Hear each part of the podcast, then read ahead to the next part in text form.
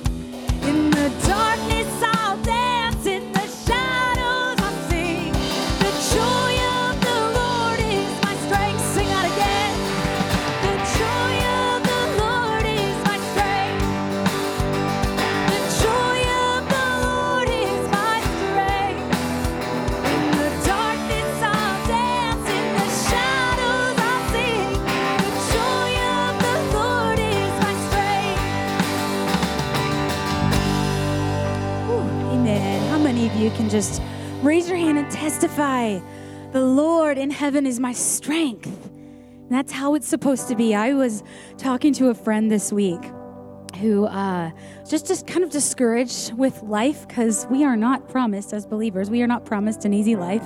Amen. Trials will come, but He is with us. And I told her, I, I, I said, I really just think the point is that when we get to the place where we think we can just do it all on our own, that is not how it should be. It is right that we acknowledge that the Lord is our strength through every moment, through every step. Who remembers the old song, I need thee every hour? Oh, yeah. How about every minute? Anyone? yes. That's how it's supposed to be. That that helps our human pride not get carried away, but that is how he designed it to be. You're not meant to do it on your own. Right? You're meant to do it through his strength. We're going to uh, sing another song about the love of God. It's called The Love of God. This might be a new song to some of you, but it's an older song. And I just, if, if this is unfamiliar to you, I just pray that you would be able to close your eyes and just bask. Just bask in the love of God. This gets really descriptive. It literally describes as the best we can with human words what how vast is the love of God. So if you don't know this song, just bask. If you do know this song, just bask in, and worship with it. Let's sing together. The love of God is greater far than tongue or pen could ever tell. It goes beyond the highest star and it reaches to the lowest hell. The guilty pair bow down with care. God gave his son to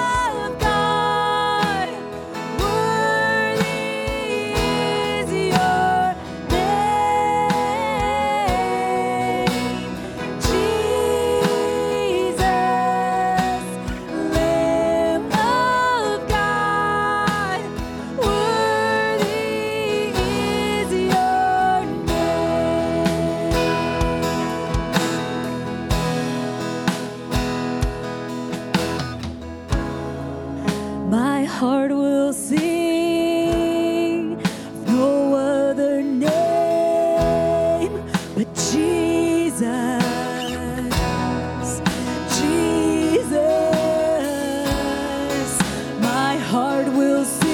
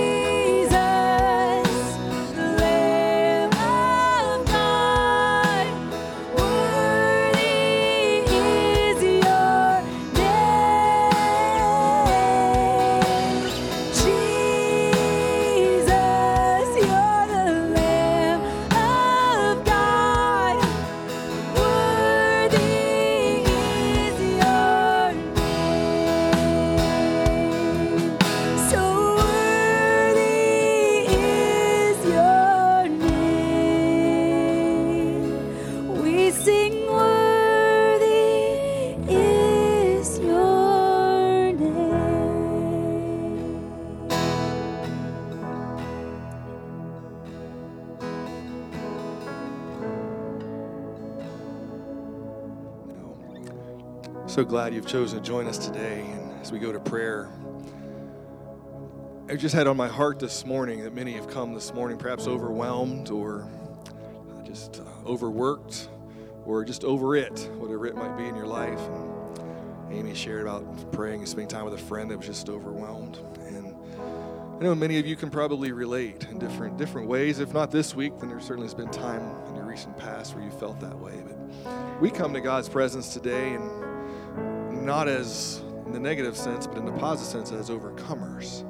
Uh, we, we have a God who loves us, who's faithful, who's with us in the high moments and low moments, as you'll hear more about later this morning. But a God who knows all of your struggles, who's not caught off guard by anything that you're going through, who's not surprised. And whether we see it or not is already at work. As we go to prayer, we do so with confidence, with belief that He hears us, that He knows what's going on in our lives, that He loves and cares.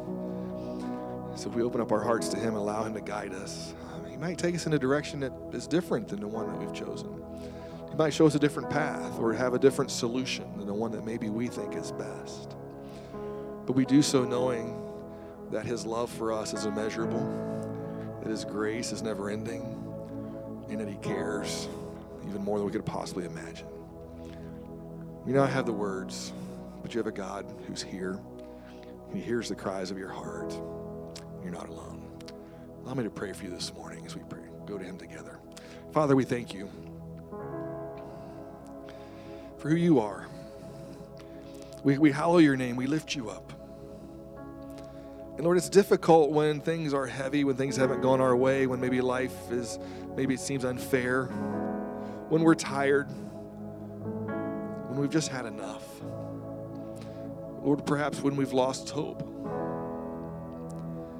But we come this morning, regardless of what brought us here, whatever our motivation might be to be here this morning, whether we want to be or whether we were forced to come or whether it doesn't matter, Lord. We're here, we're in your presence, we want to hear your voice. And I pray you would just meet us right where we are. In the midst of our emotions, perhaps our unsettledness, perhaps our loneliness, God, and just draw us close. We want to hear you. Whisper to us what we need to hear. Not what we want to hear, but Lord, what we need to hear. Implore, Lord, with your Spirit's leading to, to push us, pull us, Lord, to become or to do what it is, Lord, you want us to do. Maybe it's time that we get up out of the pit. It's, maybe it's time that we, we get to work, so to speak, Father, to do and to be who you want us to be. We need to respond to your leading, to the grace, Lord, we've received, to the difference, God, you make in our lives. So we do can encourage someone else. For the sick, Lord, that need a touch, we pray for that today. For the lonely, the discouraged, the depressed, Father, who need a word, Help them know they're not alone. For the relationships, Father, that are struggling, remind us of the covenants, Lord, that we've entered into, the commitments we've made. Fill us with a humble heart, humble spirit. Fix that, Lord, which we've broken. Do a good work in us, Lord. Finish that thing which you've started. Have your way among us, God, I pray. And Lord, as you have a word for us to hear this morning, I pray, Father, that more than a story, Lord, we see you, see your faithfulness, see the difference you make in our lives, the opportunity, God, we have to make a difference in the lives of others. We thank you, God. We give you glory and praise in advance for all that you're going to do this morning. Thank you for bringing us here. Now, God, help us to hear your voice. It's in Jesus' name we pray. Amen. Amen. God bless you. You may be seated. Well, many of you know that today is a day when uh, Velveeta cheese and chicken wing sales go through the roof. And perhaps you're ready for a party or a gathering. Maybe you could care less and don't even know that there's a football game on tonight. Uh, it's kind of where I'm at since my team has not been very good for a while now. But uh, that's okay. I, will deal with that next year. But we're glad you're here today because I, I believe you're going to enjoy what God has for us. About a year ago, I asked Jordan Thompson if he'd be willing to share his story on Super Bowl Sunday, and you'll understand the relevance of that here in just a few moments. And he has uh, graciously agreed. And after what he shared first service, I'm, I'm confident you're going to enjoy what he has to share with us today all of our lives have challenges, right? We, we all have moments of, of, of great joy and moments of, of great struggle, highs and lows, and his story is no different. And he's going to share with us how God has worked in his life, through his life, uh, over a course of many years, and we're thankful um, for what he's going to bring to us. So, Jordan, invite you to come and hope that you will enjoy and hear God in his words this morning as he shares with us. Good morning, church. So, as Brian mentioned, my name is Jordan Thompson. my wife Ashley and I, we've uh, been attending this church. We moved to Marysville for the second time here two years ago. And um, ever since we came, we've been attending here, and we're so thankful uh, to find this church family. It's been a, a, truly wonderful experience. We have two little ones, Rory and Lo, and uh, we're so thankful for the children's ministry here and uh, the excitement that they have. They get to go to church school, um, and they're, they're so excited for that each week. Uh, for those of you watching online, you've probably seen uh, us or me as the tall guy that walks in the frame at about midway through the first song nearly every week, as it always seems that no matter how hard we try, someone is missing a shoe or a sock um, at the last minute. But I grew up in Rockford, Ohio. It's right up uh, Route 33, about an hour and a half just before you cross into Indiana. Small town of about a thousand people. A pretty normal childhood, I would say, growing up. Uh, my mom was a school teacher for 35 years. My dad was a grain farmer. I have two older brothers. And uh, my mom likes to say we grew up playing in the dirt. So, whether it was following um, my older brothers to their sporting events and whatnot, uh, we spent a lot of time outside, and I have a lot of great memories uh, from that time. Early on in life, tragedy struck our family. When I was five years old, my dad passed away. It caught our community, caught our family by total shock and surprise. He had just turned 36 years old in April, and in May, he passed away. And it was fast, it was over the course of several days. On a Thursday, he noticed some shoulder discomfort. On Friday, the pain had worsened. On Saturday, he went to urgent care and was diagnosed with a pulled muscle. On Sunday, he had trouble getting out of bed so my mom took him to an emergency room, and despite a pulled muscle diagnosis, they kept him in the hospital due to the sheer amount of pain that he was in. On Monday, a, uh, a special doctor came in and diagnosed him with flesh eating bacteria. But by that point, it had spread throughout his body, and on Tuesday morning, he passed away.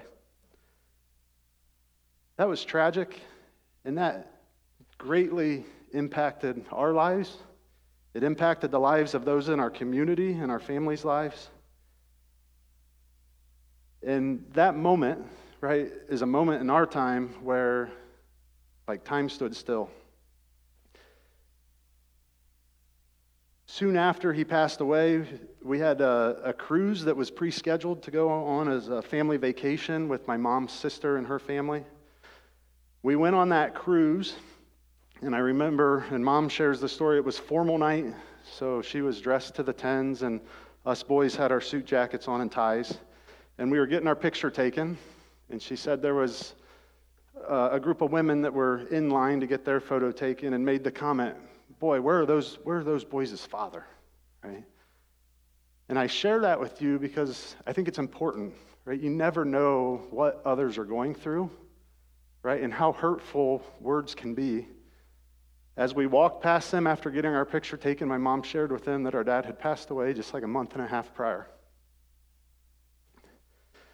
We were very blessed to be a part of a great community, very similar to the rural areas uh, surrounding the Columbus region here. We had a community that raised us, we had a church family that helped raise us. My dad's parents, my grandparents, lived just a quarter of a mile down the road. They were a tremendous pillar in our life growing up. I had many friends, many parents of my friends that took us in, that would allow us to come hang out at their house. So I'm very thankful uh, for that like strong foundational upbringing that I had. I give all the credit in, my mo- uh, in the world to my mom for holding it together and raising three little boys. And an example I give of that is early on, I was always involved in different activities and competitions, and there was a punt, pass, and kick competition that I like to compete in. And the ultimate goal is to get to an NFL stadium to compete. And uh, along the path, there's several steps or several regions that you have to go through to get to that level. And I remember my mom and I showing up at a punt, pass, and kick competition early so we could warm up and as I looked out across the field, it was all sons and daughters with their dads out there on the field warming up. So I looked at my mom and I said, Let's do it, mom. She said, I can't throw it as far as you, but I can sure run it back to you. So we, there we were out in this field of fathers and sons and daughters, and it was me and my mom throwing the ball back and forth. We won that day, which was a feather in our cap. As time went on, our, I spoke about our church family. We attended every Sunday. And, and in our church, everyone was in the sanctuary for the 9 a.m. service. And then at 10 o'clock, the kids would go to the basement for Sunday school, and the adults would stay upstairs. And for some reason, one Sunday, I decided I was going to sit up in the church pew with my mom and attend the adult Sunday school. And the message that morning was God moments pivotal times in people's lives where it has altered, um, altered their future. And as different people shared events and memories of their lives, there was a gentleman that raised his hand and said that the, a pivotal point in his life was when my dad passed away. He said, For as good a man as Roy was, and his, how fast he was taken from this earth, he said he reevaluated or he looked at his life, reflected on his life, and said, I could be gone over a coffee break. He said, from that moment forward, he became a better husband. He became a better father to his children. And that was really the first time through the, the early years of my life, I was always curious why us? Why did that happen? Why my dad? And for the first time, hearing that resonated with me, and I began to accept that through the tragedy that struck our family and our life, others' lives were better from it. Years later, my mom was able to love again. We, my stepdad, Al, she married, and Al has been a tremendous father figure to us and has, uh, has been a wonderful person to have in our family and our lives. During this time, athletics was always something that I enjoyed, uh, something I competed in, and I used it as an avenue or an outlet. No matter how crazy things were at school with homework or at home or whatever the events of, were going on, I always found that on the ball field, on the basketball court, or on the baseball diamond, that was my solstice. That was my place. I could focus for the two hours of the day and just let everything else fade away. As my brothers are quite a bit older than me, as they went off to college, I could sense the financial burden that schooling can have on a family. And I thought to myself that maybe this, this game, this sport that I love to play, could be an avenue for lessening that long term. I was very fortunate to be recruited by Ohio University my senior year of high school uh, by head coach Frank Solich, who's an outstanding man. And when I was getting ready to go to college, I heard something on the radio that really resonated with me. And it was a dad who was dropping his son off to college. And he told him as he dropped him off, he said, Son, remember who you are and whose you are as you go out and explore these next several years of your life. And that really stuck with me. Remember who you are, right? The morals, the values that you've been brought up with for the first 18 years of your life, never forget those, right? And then ultimately, whose you are, right? You're a child of ours, you're a child of God, right? And never let that be far from your mind. When I got to school, it was important to find my group. I had immediately had 120 brothers uh, on our team, but I, I needed something more than that, and I found Athletes in Action as a campus ministry, specifically catering to college athletes, really globally at this point now. And that was a, a, a great place. We had a, a, a chaplain on campus that was always around our team, offering prayer, offering Bible studies, etc. And up until that point in my life, I always felt that on, in competition or in academics, I always had a little bit extra, a little secret weapon per se, right? And that was, I had an angel with me. Whether people knew it or not, I knew that I had my dad with me, maybe hitting a little extra harder, right? Throwing the ball a little bit farther, etc. But I had been playing to make my dad proud all these years. I had competed to the best of my ability to make my dad proud. And it wasn't until I got to college and heard Colossians 3:23, whatever you do, work at it with all your heart as working for the Lord, not for men, since you know that you will receive an inheritance from the Lord as a reward. And that, that message really resonated with me. That's kind of the, the Bible verse that Athletes in, in Action um, is not necessarily founded on, but that, that is the message. And in that, they say you're playing for an audience of one, right? Here, up until this point, my audience was my dad, right? And hearing that message and the meaning behind that, when the lights go on and all eyes are fixed on us, our eyes are fixed on Him, Jesus, the creator of the universe. It's not just a slogan, it's a lifestyle. Living for Him playing for him and giving him all the glory. Win, lose, or draw, I play for an audience of one. And after hearing that message, I shifted my focus. I knew my dad would be proud, I knew my family would be proud. Immediately, when I started playing for him, right, my anxiety went away, right, the fear went away. There was a sense of calmness and peace in my life. I played to honor and glorify God, and I was no longer Jordan Thompson, the athlete, the football player, or the engineer, right? I was Jordan Thompson, child of God.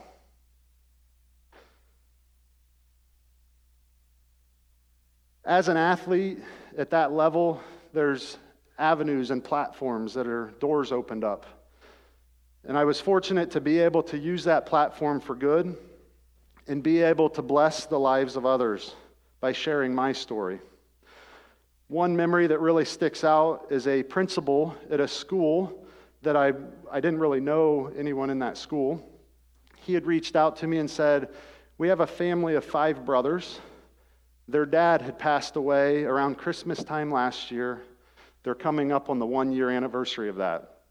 These boys are struggling academically, they're uh, struggling emotionally, and basically have just isolated themselves as they've grieved the loss of their dad. They asked me to come speak to these boys and just share my story and give them some hope heading into the Christmas season. As I sat in the room and one by one, each boy walked in the room. Um, they were intermediate school age to high school. The last one came in and he looked at me and he said, Is this about our dad? And I said, It is. And all of their heads just dropped. The weight in that room was immense, but through sharing my story, I was able to touch them, touch their lives. And I said, I don't know your dad. I can tell you he's a special guy.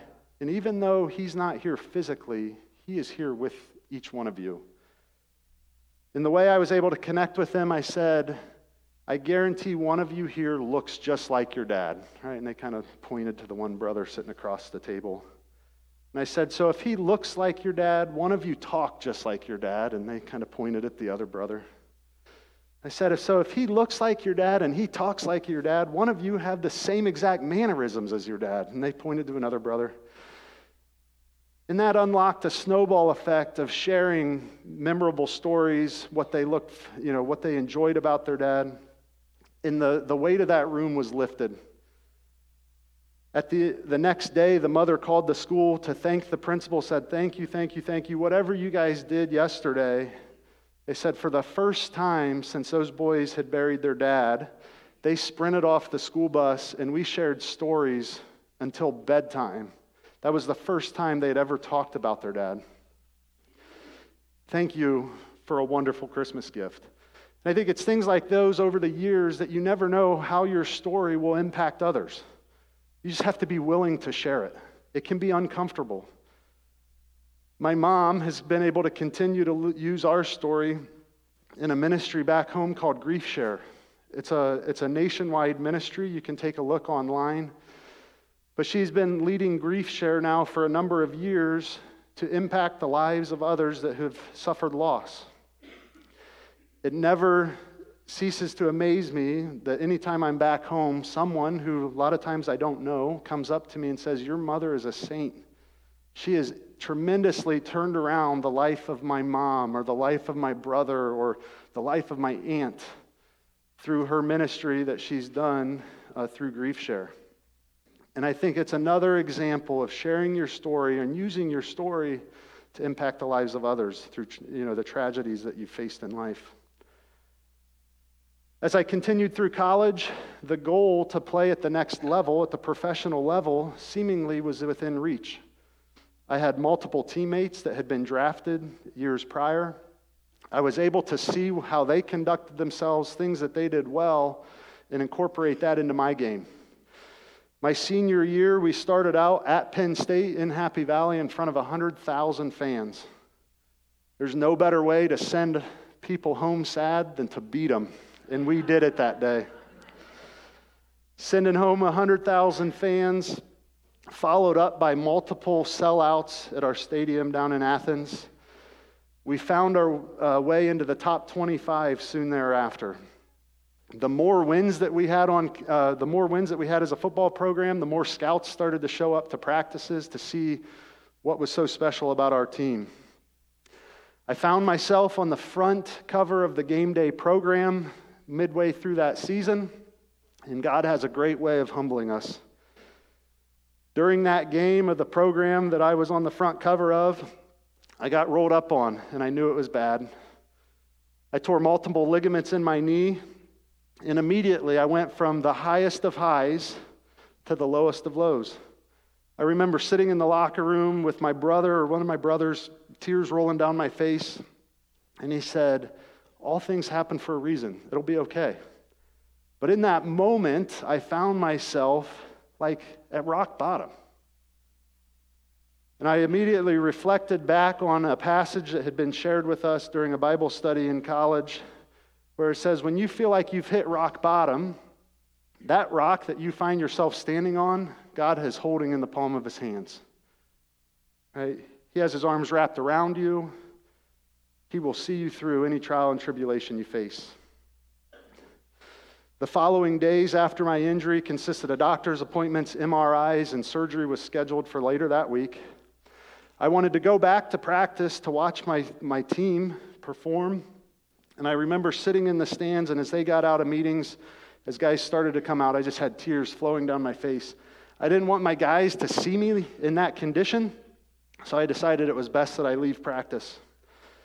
And as I left and was crutching my way through the parking lot, just so happened that God placed Jeff Shiver in my life. Jeff was a well respected scout for the Chicago Bears that just so happened to be making his way to his car as well. He called across the way and said, Jordan, how are you? And I said, Well, obviously I've been better, Jeff. Right? But in that moment, he told me, he said, Hey, he said, the guy that I just watched on film for the last three hours, that guy can play in the NFL. Said, Obviously, in your current state, you cannot. He said, But when you get healthy, give me a call. That moment gave me hope. Right? In a time of darkness and uncertainty, God placed him in my life in that parking lot to give me hope. It was six months post surgery that I had run faster than I had ever run before. I was um, offered an opportunity to go to Kansas City to rookie minicamp after the draft. There was a guy in the tight ends room that came in at the same time I did by the name of Travis Kelce.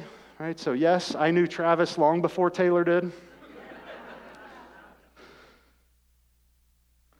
Although I wasn't 100% healthy during my time in Kansas City, what it allowed me to see was that I belonged. Right? If I was healthy, I could compete at that level. As I left Kansas City, rosters in the NFL are at 90 guys during the offseason, right? And as the, as the preseason wears on, rosters get trimmed to 53. So, over half the guys that are on NFL rosters lose their jobs over the course of the summer. So, I knew it was going to be tough to find a place on a team over the course of that summer. So I decided I better put my degree to use, and I moved to Cincinnati.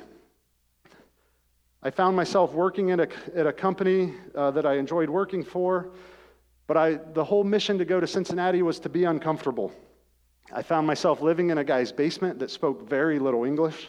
I was sleeping on a mattress on the floor, and I didn't have a TV, and this is before iPhones where you could get the news right at your palm of your hand. So I would go to the gym in the morning and I'd go into the gym in the evenings, and that's where I got the latest events of the day.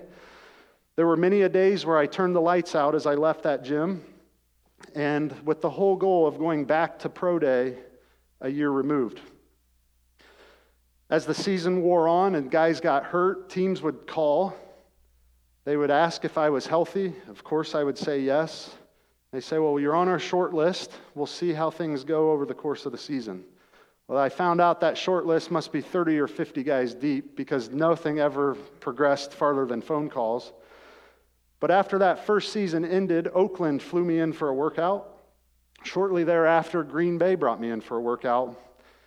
And after that Green Bay workout, I remember sitting in the airport. I called one of my brothers and I told him, I said, I'm wasting opportunities. My conditioning, my physical um, abilities, they're, I'm not at the level I need to be. I said, There's a workout facility in Cincinnati that other NFL free agents and guys on rosters are working out on, or working out at, but the, it's right in the middle of the workday. The workout was from 11:30 to 1 every day.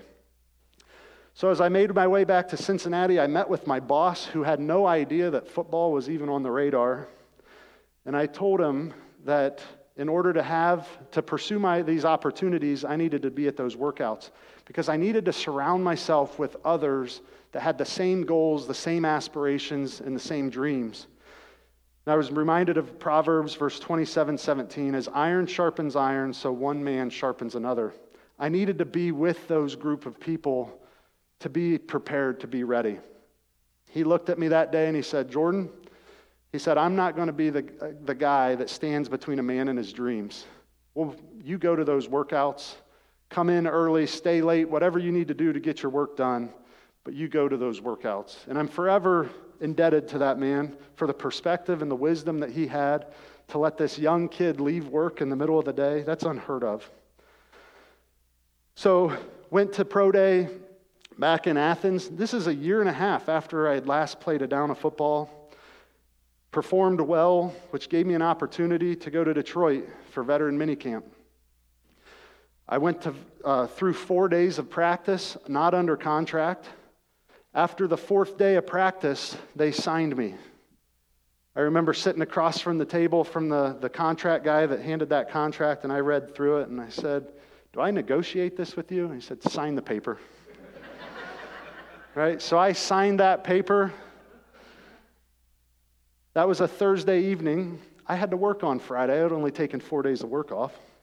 So I'm driving back to Cincinnati. I call my boss and share with him the good news and tell him, but tomorrow is my last day of work. So I met with him early in the morning. We hashed out some details. And I could say if there's ever a great way to quit a job on short notice, telling them that you just signed a contract to play professional football is the best way ever to do it. None of the people at work knew what I was doing. None of them knew that football was even a real possibility. I wanted to be known as a guy that came in and did my work, not as a guy that is an athlete, right? I didn't want my identity to be just this, you know, this football player. As I quit my job in Cincinnati, went back to Detroit for the off-season programs, I was introduced to training camp. One of our coaches said, "Welcome to the NFL, where the stakes are high, pressure is immense, and performance is everything. I knew that I had my work cut out for me, but little by little, I gained momentum through training camp and I became a regular player or regular guy in the rotation. As final cut down day came, I got the phone call that no one wants to get. I was told I was being cut by the team, that I needed to come, hand in my iPad with had my playbook on it, and clean out my locker and go home. So I walked out of the facility that day with my box of possessions that I had accumulated over the last couple of months. I left thinking, well, it's been a good ride. What's next? And I, my diet had been so strict during that time that the next thing on my mind was to go get some ice cream. so here I am standing in an ice cream shop in Detroit, cone in hand, and my phone rings. I answer the phone, and it's the, it's the general manager for the Detroit Lions and says, Hey, if you're still in town, come back to the facility. Some things have changed. So here I was, found myself just hours earlier hitting a new low, uncertainty, not sure what was next, to carrying my box back into that facility with the biggest grin on my face. As the season went on, the guys in our tight end room continued to battle injuries. I found myself called up to the active roster playing against the New Orleans Saints. Quarterback Drew Brees, right? I had finally made it, right? I had reached the pinnacle of the, my career in that profession. We came back and won in the fourth quarter against the Saints, and the next week we went over to London to play the Atlanta Falcons. We were down 21 points at halftime and came back and won. The euphoria of those moments are something that I'll never forget. I think one of the most awesome things that's not widely publicized is the amount of faith in the locker room of an NFL team. We were led by Coach Jim Caldwell, who is a tremendous Christian man. He had a unique way of using biblical references in team meetings. Whether our guys realized it or not, he was able to make deposits into people's lives uh, while he was coaching that team. Dave Wilson is a pastor nor- on the north side of Detroit. He was our team chaplain. He was always around. He led Bible studies, family Bible study on Monday nights, so players, spouses, girlfriends, children, etc., would all gather together for family Bible studies on Mondays. On Wednesdays, he would come to the team facility to host Bible study for our coaches and our front office personnel, as well as a separate Bible study for our players. And then on Saturday nights, whether we were home games or road games, he would travel with the team, stay in the hotel with us, and, and do a chapel service every Saturday night. The most encouraging thing of those chapel services was that of our team of 50 players and front office personnel that probably numbered, I don't know, 20 or so guys, right, it wasn't uncommon for the room to be packed. And I'm talking like 50 plus people all worshiping, worshiping together, hearing Jesus' word the night before games. I made it through that 2014 season. I thought it was quite a feat. I spent one season with one team. Many of my friends from school have stories of eight teams over the course of a season, right? Constant shuffling through, uh, through uh, in that profession. In January 2015, after the season ended, I went back home for a period of time, and there was a man in the hospital by the name of John Gamble John was a farmer in our community, a guy that, uh, a friend of my dad. They would farm together, they would help each other out during harvest season and so forth. John was also best friends with my stepdad, Al. John and Al were friends from childhood growing up, and we wanted to go visit John in the hospital after he was recently diagnosed with pancreatic cancer. And he had spent 83 days recovering from that operation in the hospital.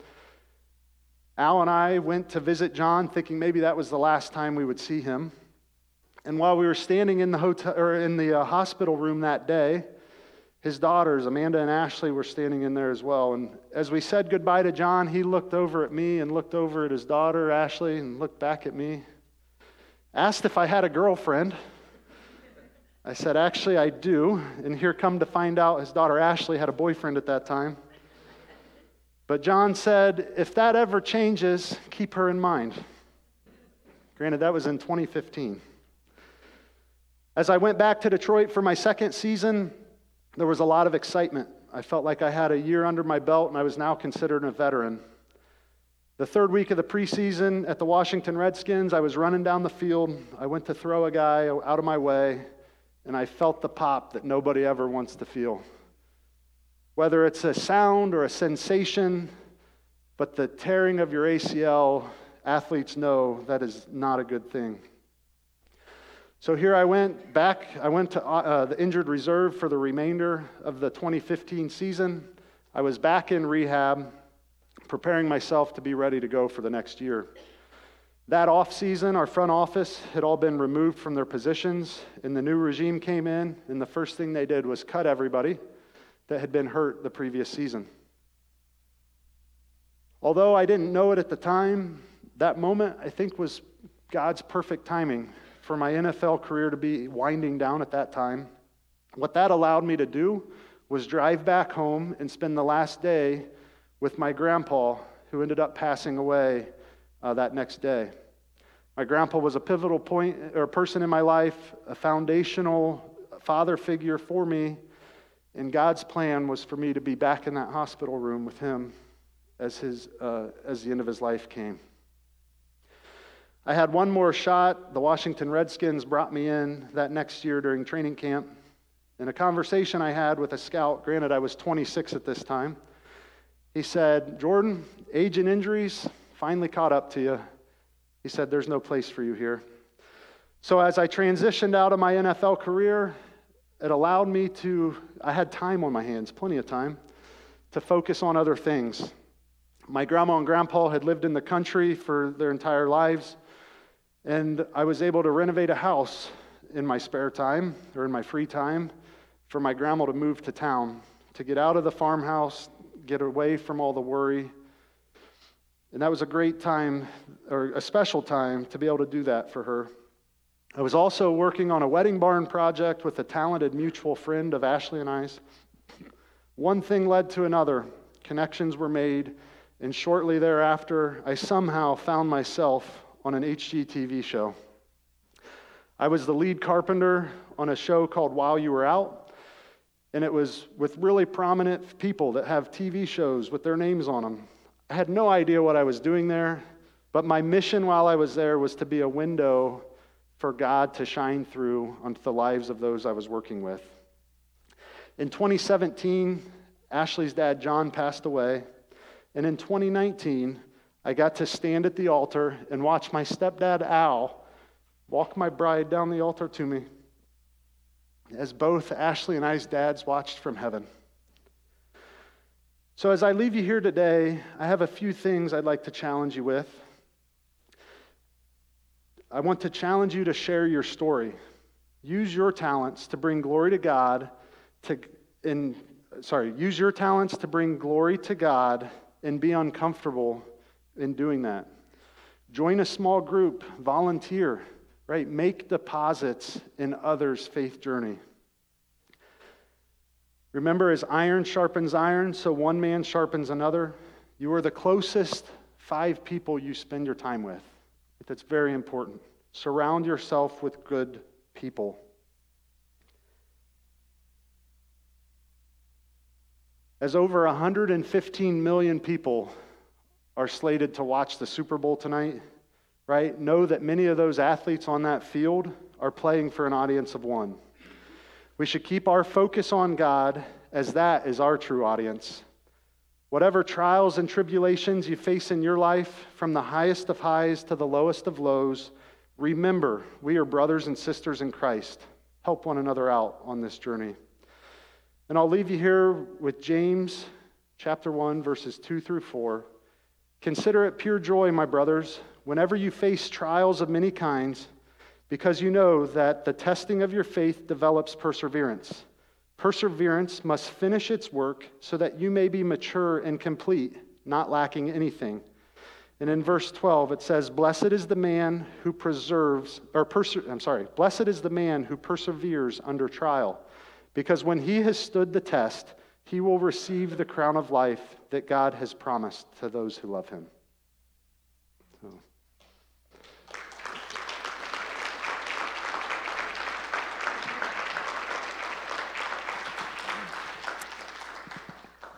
I feel like we should do a touchdown dance or a Gatorade shower. I'm a very simple man. that. Yeah. Wow. Never forget who your audience is. You never know who's watching, right? Some great takeaways. But don't also forget that you could be a Jeff Shiver to somebody else. I think there's some really, a lot of elements to your story that just resonate and stick, and a lot that we can take away and live out, right? We can live this out. And what I take away from Jordan's story is that we all have a story. Yours may not have been on a football field, but your story matters, and God can use it if we let Him. And I hope today you'll let Him shine through your story, wherever that may take you, whatever that may look like, because He has a purpose for your life, for your ups and for your downs. And I think we all uh, can be overcomers. A lot of comebacks in your story, right? But isn't that what faith is all about? Is God helping us come back, lifting us up from the lows so we can experience the highs with Him? Can I pray for you? Let's pray together. Father, thank you for what you have shared with us today. This is a message that's been years in the making. It's also a message, Lord, that's still being written. Uh, you're not finished yet with Jordan Ashley's story. Uh, we get to share in that every week as we watch their family grow. Uh, we get to come beside them, Lord, now in, in, in, in these great moments and even in the not so great moments, Lord, that may come, that will come in life. But we share those opportunities with each one here today. It's a privilege and a joy to be part of a church that loves one another, that loves you. And Lord, we get to share in, these moments where we celebrate, but also the times when we cry. And in it, Lord, help, may we point others back to you. May we not be afraid to tell our story, because, Lord, our story ultimately is your story. May we not be afraid to encourage others, to leave deposits, Father, as Jordan shared, Jim Caldwell did in his life and the lives of others. Every day we have an opportunity to make an impact. And may we do it with the idea, with the thoughts in mind that we are, are living life for an audience of one. Lord, it's for your glory that we share these things. May we take them away with us. May it not just be something that we say, well, that was interesting and good. May we go out and live it. And in so doing, Father, bring you glory. It's in Jesus' name we pray. Amen. God bless you. Enjoy your cheese dip and chicken wings tonight. Uh, live your best life and overcome. Know that God's still at work. Go serve your audience, the audience of one. Bye.